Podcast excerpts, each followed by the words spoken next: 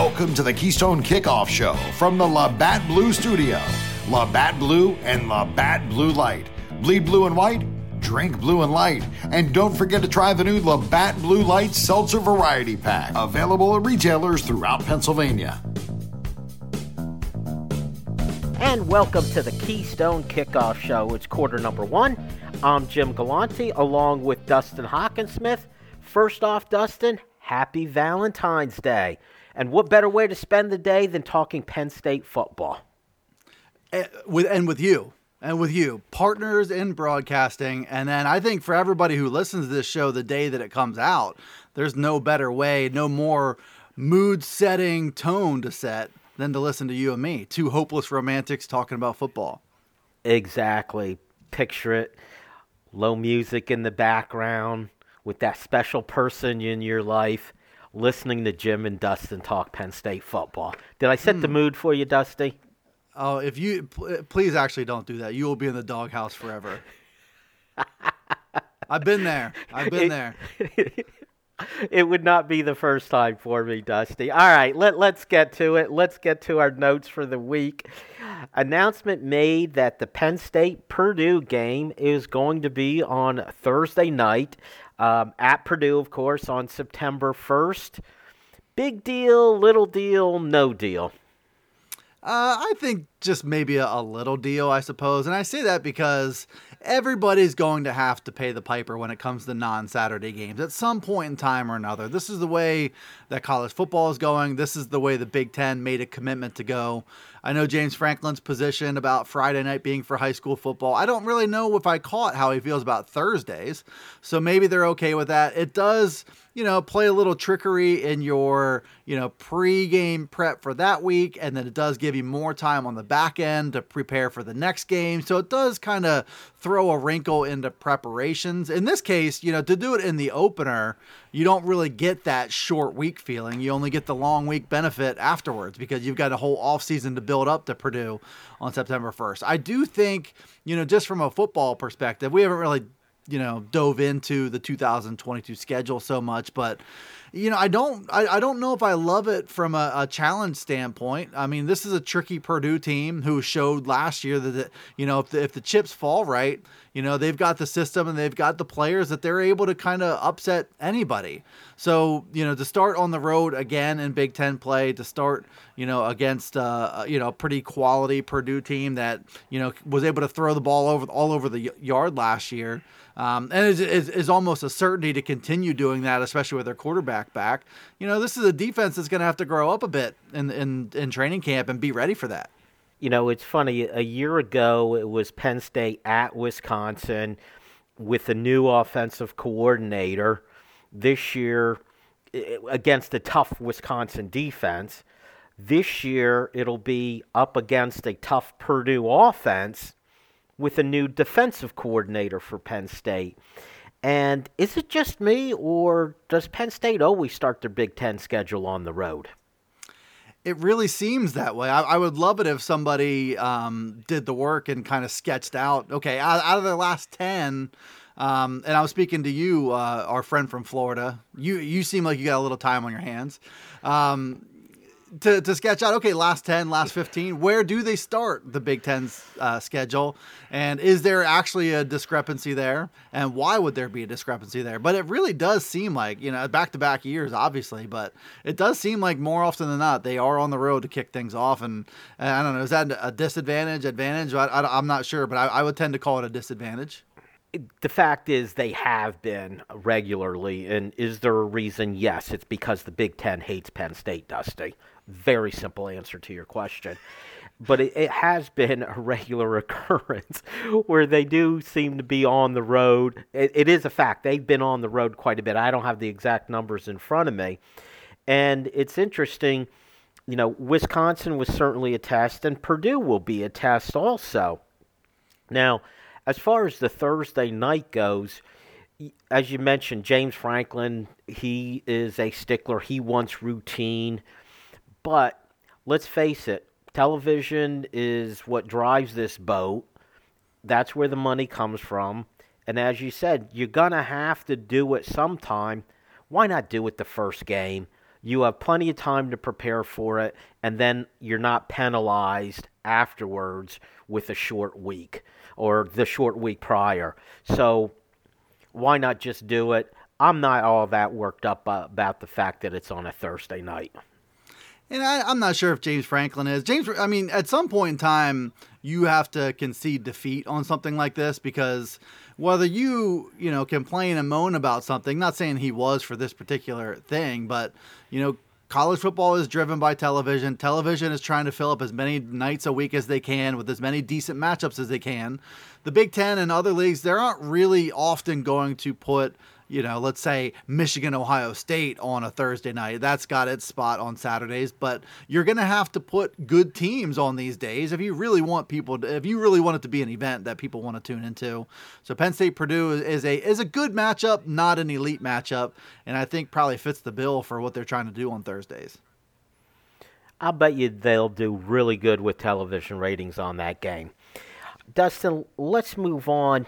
Uh, the NFL Combine will be coming up soon, and real nice showing for Penn State. There'll be eight, eight Penn State players, and you might have been able to argue about another player or two who should have been there.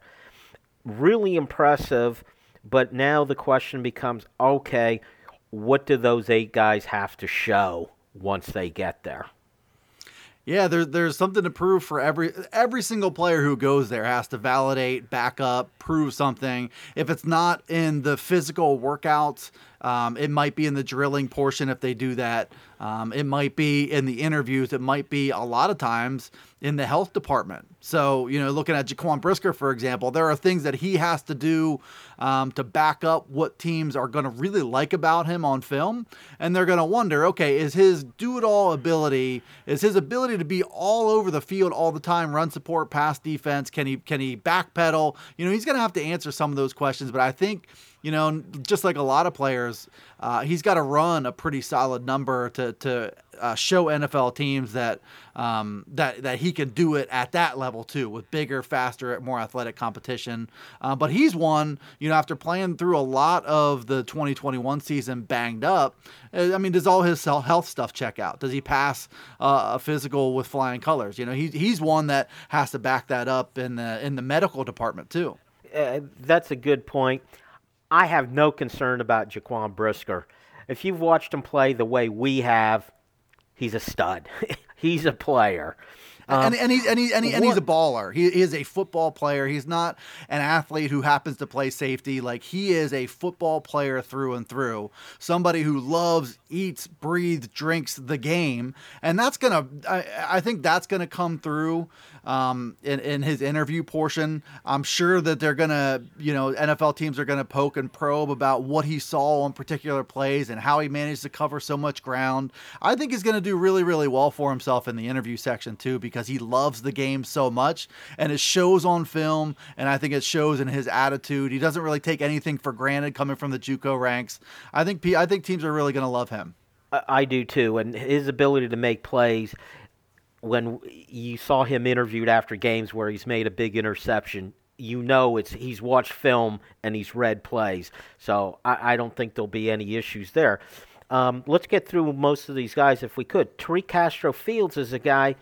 He's been around. It seems like forever. Started his career really well, but I'm not sure we ever saw the best of him. What does he have to prove? Yeah, I think with his wiry frame, I mean, he's got to show that he can run a bit. He's got to show that he can hold up um, against big, strong wide receivers, and I think he's got to, you know, show the technique that that lets NFL teams know that there is still more out there for him. You know, he he played banged up for a good chunk of his um, Penn State career too, um, and I don't I don't think he really fully met his own expectations or maybe the coaching staff's expectations for how good he can be. So he's got to prove, you know, physically and technique wise um, that he can do the job there. Does Jahan Dotson have anything to prove? I think he's just got to, you know, he's going to, um, he's going to have to prove to teams he's as fast as he looks on film. Um, I think a, a low 4 3 would be great for him. Uh, I think he's going to blow everything else away. I, I agree there. Uh, let's go to Arnold Ebiketie, essentially an unknown coming into this past season out of Temple. had a tremendous year. His stock just seems to be rising and rising. How was he going to do at the combine? Well, he's either got to show that me- his measurables are on point because you're looking for certain arm length and you're looking for certain length just in general with with a player of it. And I'm not sure if he does meet the grade as far as being elite, but he's got to either show that he's got those measurables or that they don't really matter for him. You know, that's the difference probably for him between being a first round guy and a little bit later, maybe in the second round. Uh, Jesse Luketa had what I'll call a disappointing 2020 season at linebacker. They made him this hybrid defensive end ish kind of player. And all of a sudden, we saw a different Jesse Luketa. How's he going to look to NFL teams? It's my belief with that versatility is going to be a huge deal. He, he's going to be able to occupy multiple roster spots in one. I think he's either got to show that he's super strong or he's got to show that he's faster than teams expect. One or the other. It doesn't have to be both. He's got to just got to put a number forth that says, okay, he's good enough to play both those spots in the league. That versatility will come in handy. NFL loves that with those limited numbers on their rosters. Brandon Smith is a guy who never lived up to the billing at Penn State. Always felt like he was going to be the next great linebacker. Not sure that ever happened. What does he have to prove at the combine? If teams are dreaming upon what he can do in the future, if they're looking at his frame and looking at his body and looking at the way that he moves, um, you know, he's going to have to really uh, blow teams away with how he performs, the bench press, how he runs, how he drills. You know, there are going to be some holes you can poke in his game just by watching film, just because of, you know, the tendency to get a little over aggressive, to overrun things, to try to blow guys up when a simple tackle would suffice. And he's going to have to hone those instincts. And everybody's going to, everybody's going to know that he has to hone those instincts and clean that stuff up if he's going to have a long NFL career. But he's got to show that he is so athletic and he's got so much length and he runs so well that you can't help but spend a high pick on him. I think he's going to do that too. He's going to show teams, you know, he's built exactly how you want sort of an edge guy, an outside linebacker to be at the next level. And he's just got to make sure that, that all that goes on paper. A similar guy is Rasheed Walker. I think we always expected more from him, but that doesn't mean he can't be a high draft pick. Yeah, I think um, you know, for me, I, I think you want to see him do well in that uh, in the drilling portion of it. Can he move his feet well? Um, you know, with offensive linemen, I'm never really sure. Okay, the bench, you know, if you put up, you know, 40 reps on the bench, that's great. But if you put up a middle number there and you put up a middle number, you know, uh, in the 40 yard dash, I don't know if that really differenti- differentiates you. But I think he's just got to show that he's athletic enough, which he is, uh, but that he's got all the technical stuff down as a three year starter to support him being a good offensive tackle, maybe even a great one at the next level. And real quickly, punter Jordan Stout. Uh, show that he's an athlete, that he can move, that he can run. I think people want to see that at the next level. He's going to impress. I think someone's going to be really happy to get Jordan Stout. All right, that's it for quarter number one. Starting quarter number two, we're going to continue our series on projecting the 22 class. Stick around. This is where the temperatures are unkind. This is where water freezes in the blink of an eye. This is where the wind bites harder than a mid ice cross check. This is where the beer is always on ice. This is Labatt Hockey, played the way Mother Nature intended. Labatt Blue is proud to support pond hockey and all the hardy souls that like to play it cool. This is Labatt Hockey. Beer, Labatt USA, Buffalo, New York.